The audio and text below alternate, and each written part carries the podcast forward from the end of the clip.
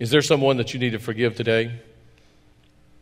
During the middle of that song, did God maybe move in your heart or bring to mind the name of someone that uh, you have a broken relationship with or a fractured relationship? If so, I've got great news for you today. The text that we're going to be reading, simple words from Jesus, yet profound words that really do provide for us, in many ways, a get out of jail free card. A get out of jail free card.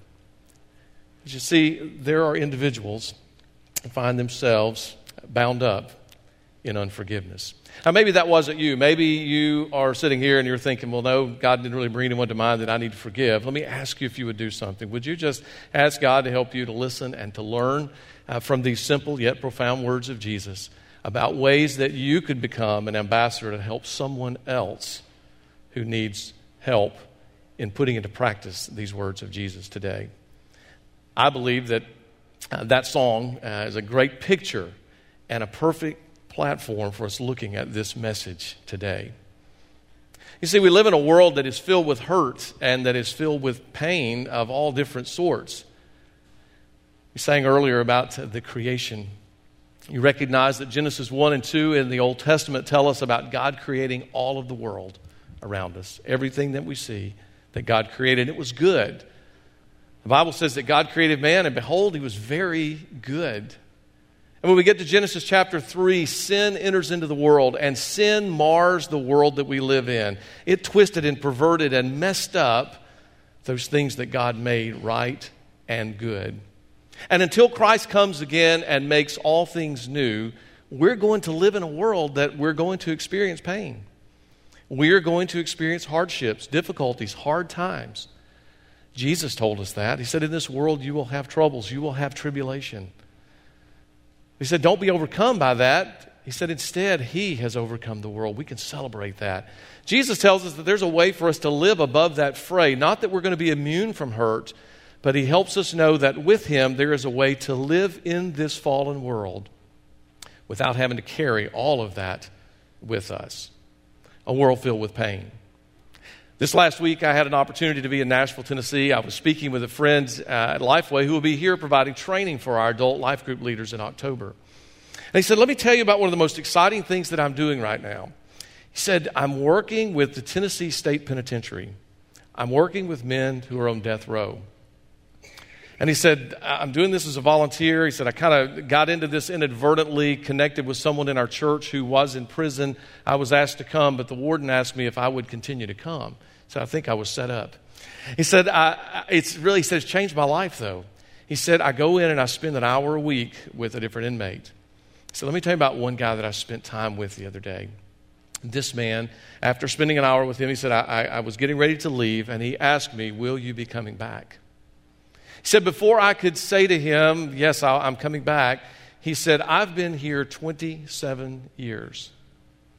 You're the first visitor. I've ever had. That's a lot of hurt. Can you imagine? That's hard to imagine being 27 years without anyone coming to see you. He said, I look forward every week to going to see these guys. He said, God's using this to change my life. This past Thursday evening, we had a group of life group leaders that are doing life groups off campus in our home. And one of those leaders was Dick Tunnison. Some of you know Dick Tunnison. He's in a 930 life group right now. But Dick, every Friday, goes to the Virginia Beach City Jail and he's leading a life group for us there, helping to take the gospel to somewhat of a forgotten population and people sometimes that are just forgotten about. One individual that was in the group sitting with us that night was saying, Well, actually, I was incarcerated for eight years at one time. And he said, I had one cousin who drove cross country to see me one time during eight years. Wow. It's hard to imagine people carrying that kind of pain and living with that. But it occurs to me that not everyone that's in prison is incarcerated in a jail cell. You see, there are actually some people, even sitting here among us today, that find themselves in a prison of their own making. Now, before you turn me off, hold on just a moment. Hear me out. Hear what Jesus has to say about this. I say a prison of your own making because of the words that Jesus says to us today from Mark's gospel. I believe that it's possible for us to lock ourselves up in prison. And the good news from God's word today is that just like this little Monopoly get out of jail free card today, Jesus has the answer to help set us free from those things that so often bind us up. I want you to look in your Bible to uh, Mark chapter 11, if you would, beginning with verse 20. I want to read this text to us and I want to share with you uh, what I believe are uh, instructions that we need to obey or receive and commands we need to obey, but to recognize that there's a consequence that we carry with us in obeying, and there's also a consequence we carry with us for disobeying. If you'll listen to uh, the Word of God in Mark chapter 11, verse 20, the Bible says, Now in the morning, as they passed by, they saw the fig tree dried up from the roots. And Peter, remembering, said to him, Rabbi, look, the fig tree which you cursed has withered away. And Jesus answered and said to them, Have faith in God. For assuredly, I say to you, whoever says to this mountain, Be removed and cast into the sea, and does not doubt in his heart, but believes that those things he says will be done, he will have whatever he says. Therefore, I say to you, whatever things you ask when you pray, believe that you receive them, and you will have them. And whenever you stand praying, if you have anything against anyone, forgive him, that your Father in heaven may also forgive your trespasses. Fascinating passage of Scripture. But standing alone, it's a little difficult for us to understand exactly what's going on and what's happening. So I want to back up for just a little bit in the text to be sure we understand how it is and where it is that Jesus said this. It wasn't that he was just walking down the road and just began rambling about this. In context, we get a better picture of what it is that Jesus was saying. You recognize that as we've walked through Mark's gospel, we see that beginning with chapter 8, there is a transition in the gospel of Mark. Chapter 8, Jesus begins to make a beeline and a focus on the cross. In chapter 8, Jesus tells his disciples, The Son of Man must go into Jerusalem, and there he will suffer many things. He will be tried, to be arrested and tried, and he will be crucified and buried, and on the third day he will rise again. The disciples were not quite sure what all he meant about that and were somewhat confused about some of the things he was saying. Mark records in chapter 9 almost the exact same words. He tells them again, Son of Man's going into Jerusalem, and that will result in his death and his resurrection. Mark chapter 10, we read the same things again. Jesus was intent on helping his disciples be prepared for what was coming. Interesting to me, such a great act of love on the part of Jesus to care for them and to care for us when he knows that we are going to go through hardships to help us know how to be prepared to walk through those difficult days. The Bible says in John chapter 13, verse 1, that Jesus um, loved his disciples. And then there's this little parenthetical expression that says, He loved them to the very end. Jesus knew what was coming, and yet his focus was still on those who were closest to him, loving them and caring for them. So he was preparing them for his death. When we get to Mark chapter 11, verse 1, we find the story of the triumphal entry of Jesus into Jerusalem. Uh, verse 1 tells us that they're coming into the city at the Mount of Olives on the east side of Jerusalem, and there Jesus sends one of the disciples to get a colt, and they place their robes on the back of the colt, and Jesus begins making this uh, entrance into and toward the city of Jerusalem. The Bible tells us that the crowds were excited and ecstatic. They had heard of Jesus, certainly. Many of them had probably had seen him in other places. But they began to sing and they began to just praise him. They began to take palm branches and wave them and laid them there for the uh, colt to walk on. And they were singing, Hosanna, Hosanna, blessed is he who comes in the name of the Lord. Now, Jesus doesn't stop this, he allows this to go on. And I believe in his mind he was also knowing that it would only be a few days till the crowd would change their tune. They would be singing a different song. They would be singing, Crucify him, crucify him, give us Barabbas, give us Barabbas. Some of that same crowd. Jesus knew what was coming. As they make their way on in to Jerusalem, they go into the temple. It's evening. They just look around and make their way back out toward Bethany. The Bible tells us then a story about the next morning that as Jesus and the disciples are making their way back to the temple, Jesus is hungry. He's physically hungry. And he sees a fig tree and he goes over to see if there's a fig or some fig buds that could be eaten. There's nothing on the tree, it's barren. And Jesus simply makes this statement May no one ever eat from you again. The Bible says that the disciples heard him say that. And then they make their way onto the temple. Now, some people might mistakenly think Jesus was mad because there were no figs on the tree. That was not it at all. You see, Jesus was, was making a statement. Uh, it was a little bit like some of the Old Testament prophets as they would dramatize some prophecy of what was going to happen. The fig tree represented Israel, and Jesus was speaking to the barrenness of Jerusalem. They had missed the Messiah that God had sent to them. And so this was, had other prophetic meaning about Israel. But Jesus made that statement. They go into the temple, he cleanses the temple.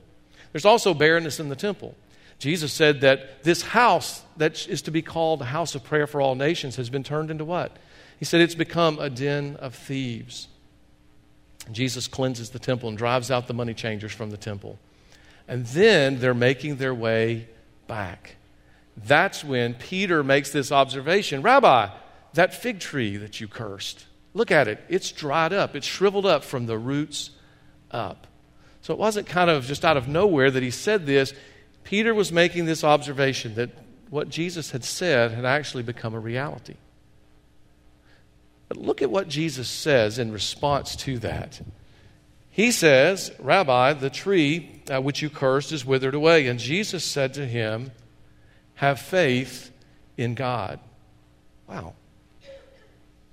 Seems like an odd response in some ways. What's that all about? Well, I believe that Jesus was helping them with two specific responses that they needed to make to difficulties that were coming their way and that we need to make when difficulties and hard times come our way as well. Jesus responds with this two part response. The first of that is about having faith in God.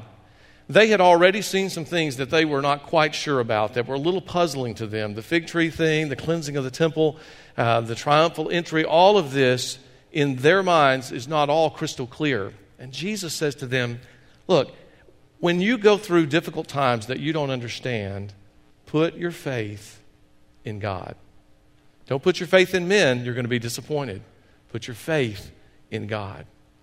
And then he moves on to make another statement that might seem a little unusual because he says, For assuredly I say to you, whoever says to this mountain, be removed and cast into the sea, and does not doubt in his heart, but believes that these things he says will be done, he will have whatever he says. Therefore, I say to you, whatever things you ask when you pray, believe that you receive them and you will have them. Very important that we recognize that this is not the totality of Jesus' teaching on prayer. Jesus had much more to say about prayer, and as a follower of Christ, we would do well to take into consideration all that he said about prayer. This statement assumes that the one praying is already praying according to God's will. Jesus helps us know that in John's gospel. This is not about a vending machine God. Just, you know, I can just, just pray for this, believe it, and boom, it's going to happen. That's not what Jesus is talking about here. This is a Hebrew expression that was not uncommon in other Jewish literature.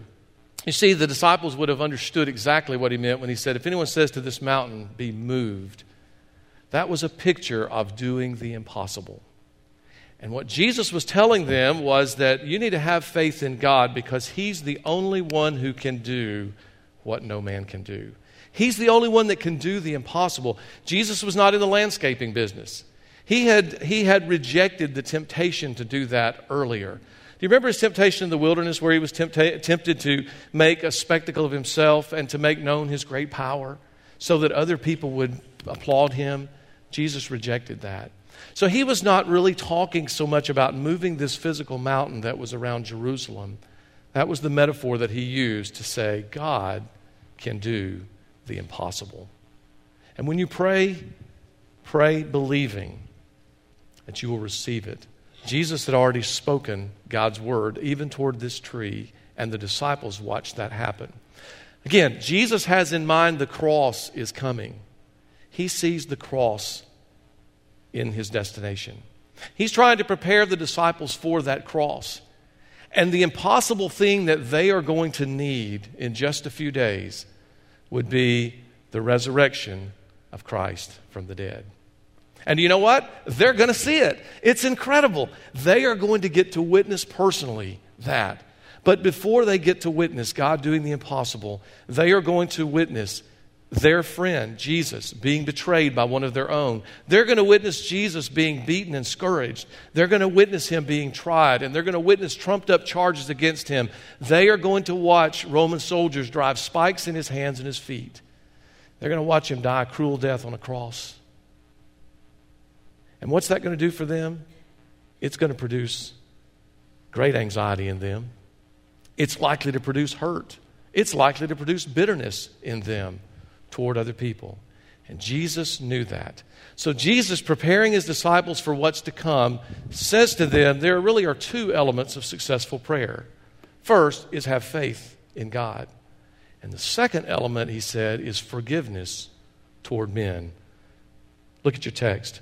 Verse 25 Jesus said to the disciples, And whenever you stand praying, if you have anything against anyone, forgive him, that your Father in heaven may also forgive you your trespasses. But if you do not forgive, neither will your Father in heaven forgive your trespasses. Forgiveness toward men. You see, Jesus recognized that likely after his death, the disciples would find themselves gathered together and maybe even finding it hard to pray out of their discouragement.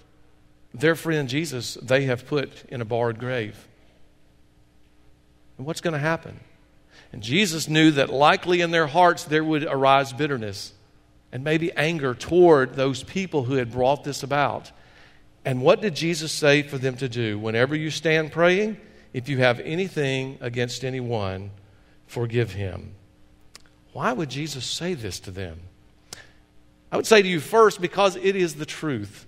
Again, Jesus loved the disciples enough and he loves us enough to tell us the truth. Aren't you grateful for people who will tell you the truth in life? How valuable and what a great gift Jesus gives to the disciples to help them know that the truth is their response needs to be to forgive. Jesus knew what was best for the disciples, and he knows what is best for us. Because you see, he recognizes what will happen with unforgiveness. Jesus knows that our desire will be for retribution, it will be for fairness, it will be for justice, is what we will cry out for. And yet, he says to the disciples, When you stand praying, if you have anything against anyone, forgive him. Jesus knows that to not forgive will mean a building up inside of us and inside of the disciples of bitterness, of anger, of pain, and of regret. He understood that's what would happen when we choose not to forgive. Jesus had called the disciples to go into the world and make other disciples out of all the nations. How are they going to do that if they're bound up in the prison of their own regret and bitterness? They're going to impact no one. Jesus says to them, You, mu- you must forgive. Let me illustrate it this way.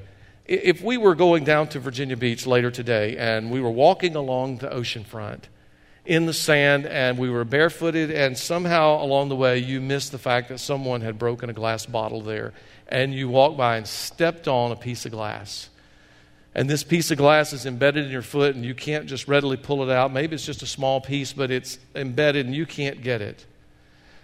Well, you're away from your car, and so you kind of walk on the side of your foot and you sort of hobble your way back along the way.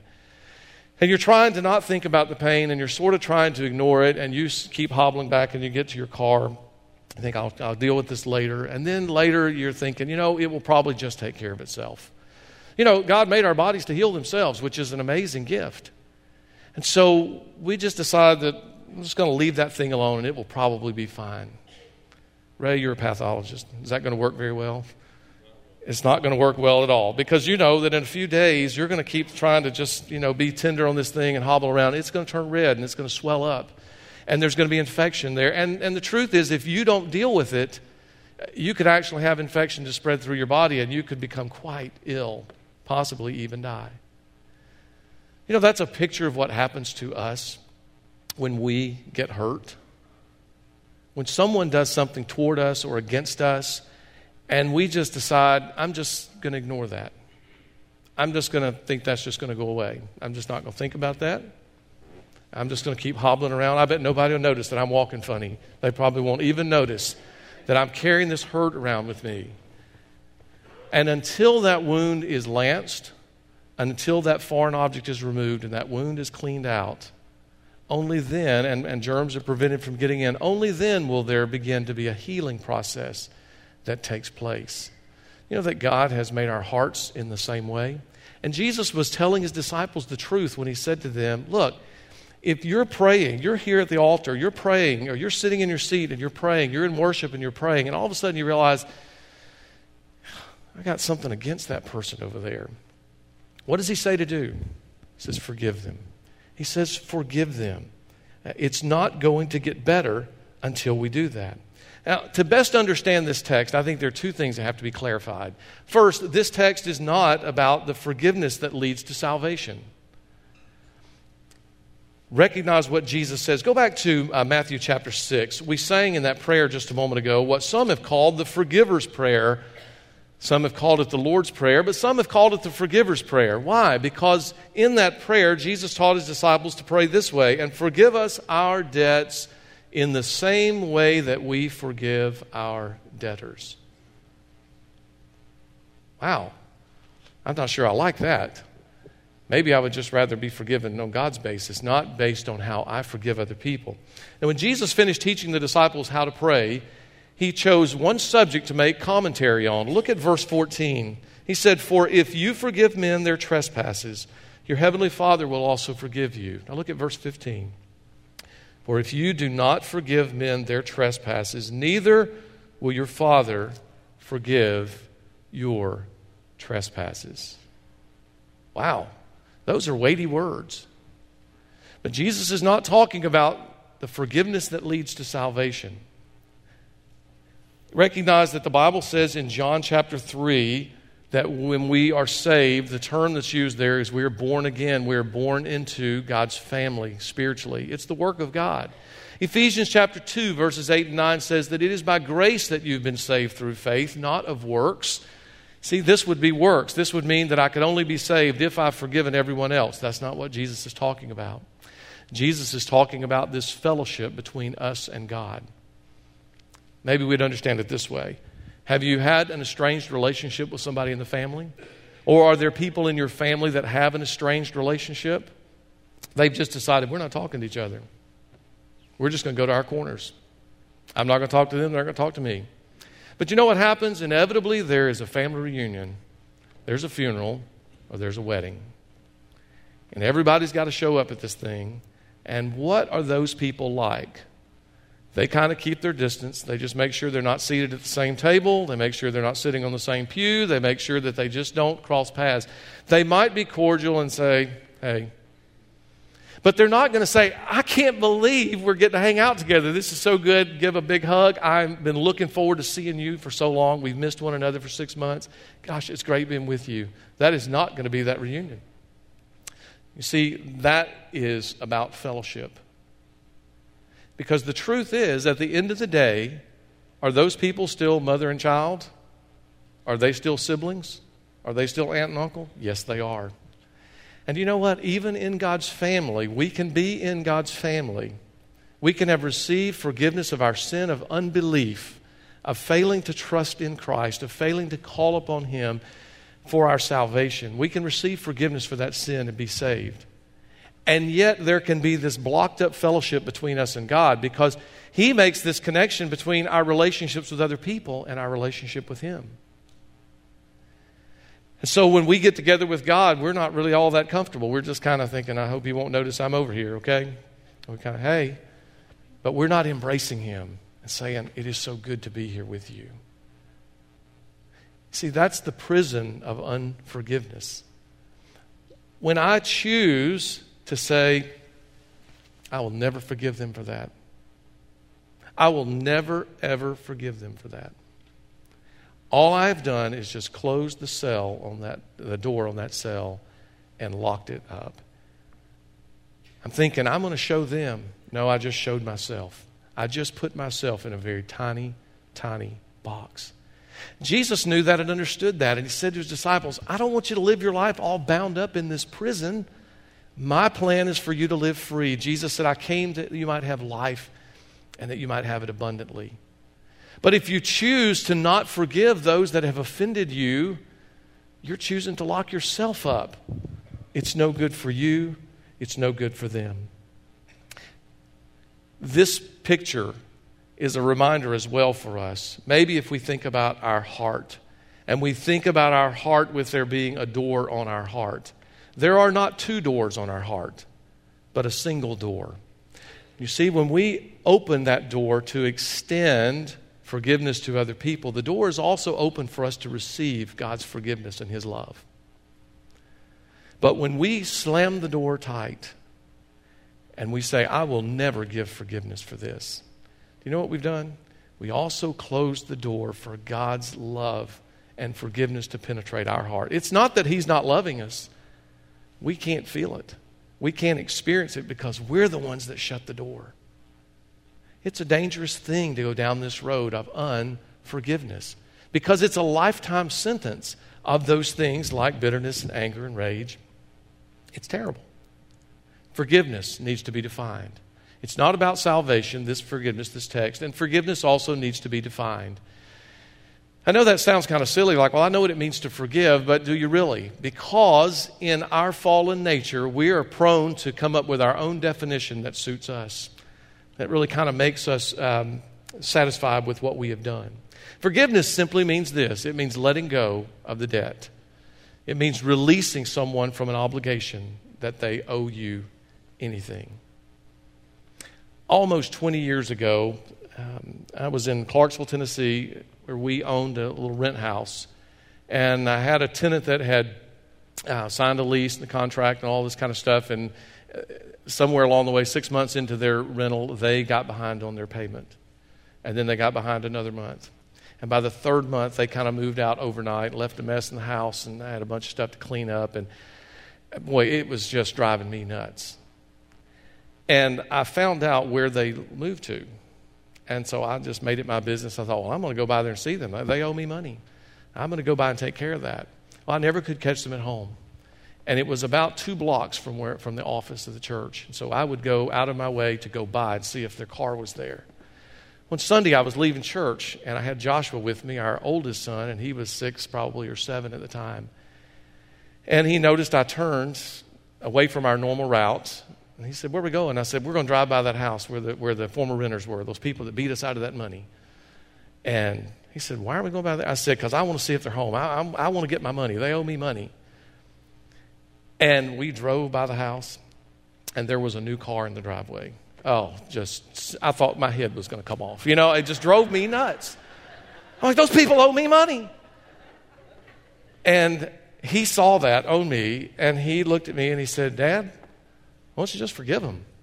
And I thought, You're six years old. What do you know about anything? Just be quiet over there. I didn't say that, but I was thinking it in my heart. I was like, What do you know about anything? Goodness, are you ridiculous? But you know what God did? God used that little six year old to just speak the truth, penetrate my heart.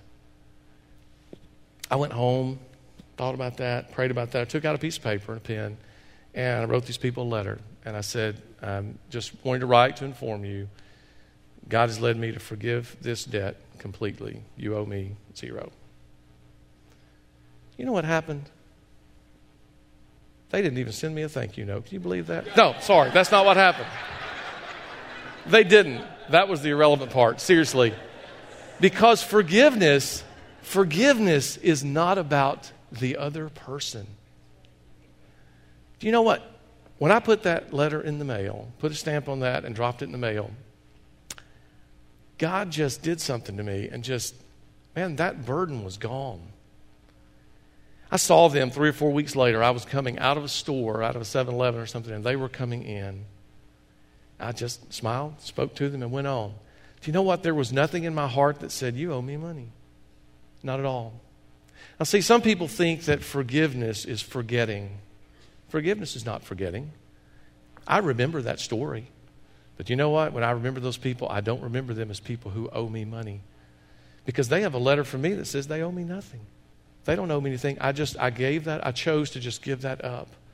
But can I tell you, I was the better person after it was over. I was carrying the lighter load. I opened the door and was freed from this bondage of having to be mad and angry and all ticked off about somebody taking something from me. Jesus said, when we come to worship, we're praying, and realize that we have anything against anyone, we have a responsibility. And our responsibility is to forgive him, that your Father in heaven may also forgive your sin. You know, it is releasing my right to hear an apology. Some people define forgiveness by saying, I'll forgive them when they say I'm sorry.